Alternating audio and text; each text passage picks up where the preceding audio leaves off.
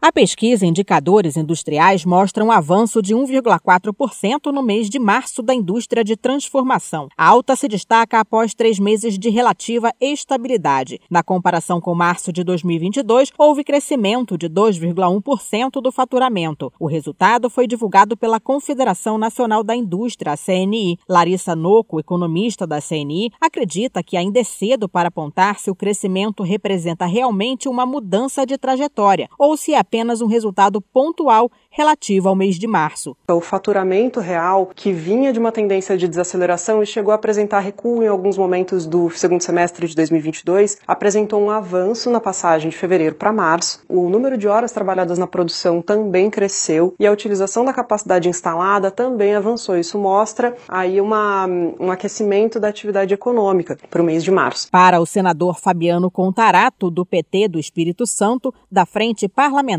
do empreendedorismo, qualquer resultado positivo deve ser comemorado. Ele reconhece os avanços, mas acredita que ainda se faz necessário o um engajamento maior do governo e da sociedade para que os números continuem sendo bons. É necessário que haja redução dessa taxa de juros, é necessário que o Congresso aprove uma reforma tributária que seja justa, para que aí sim, principalmente a, a, a indústria, o pequeno é, empresário, ele tenha é, é, fôlego para sustentar, porque é ele que vai gerar emprego e renda, alavancar a economia. A pesquisa da CNI mostrou também que o rendimento médio real cresceu 0,6% na comparação com fevereiro. A alta ocorre depois de o indicador registrar três meses com variações negativas, acumulando queda de 1,9% entre dezembro de 2022 e fevereiro de 2023. Na comparação com março de 2022, o rendimento cresceu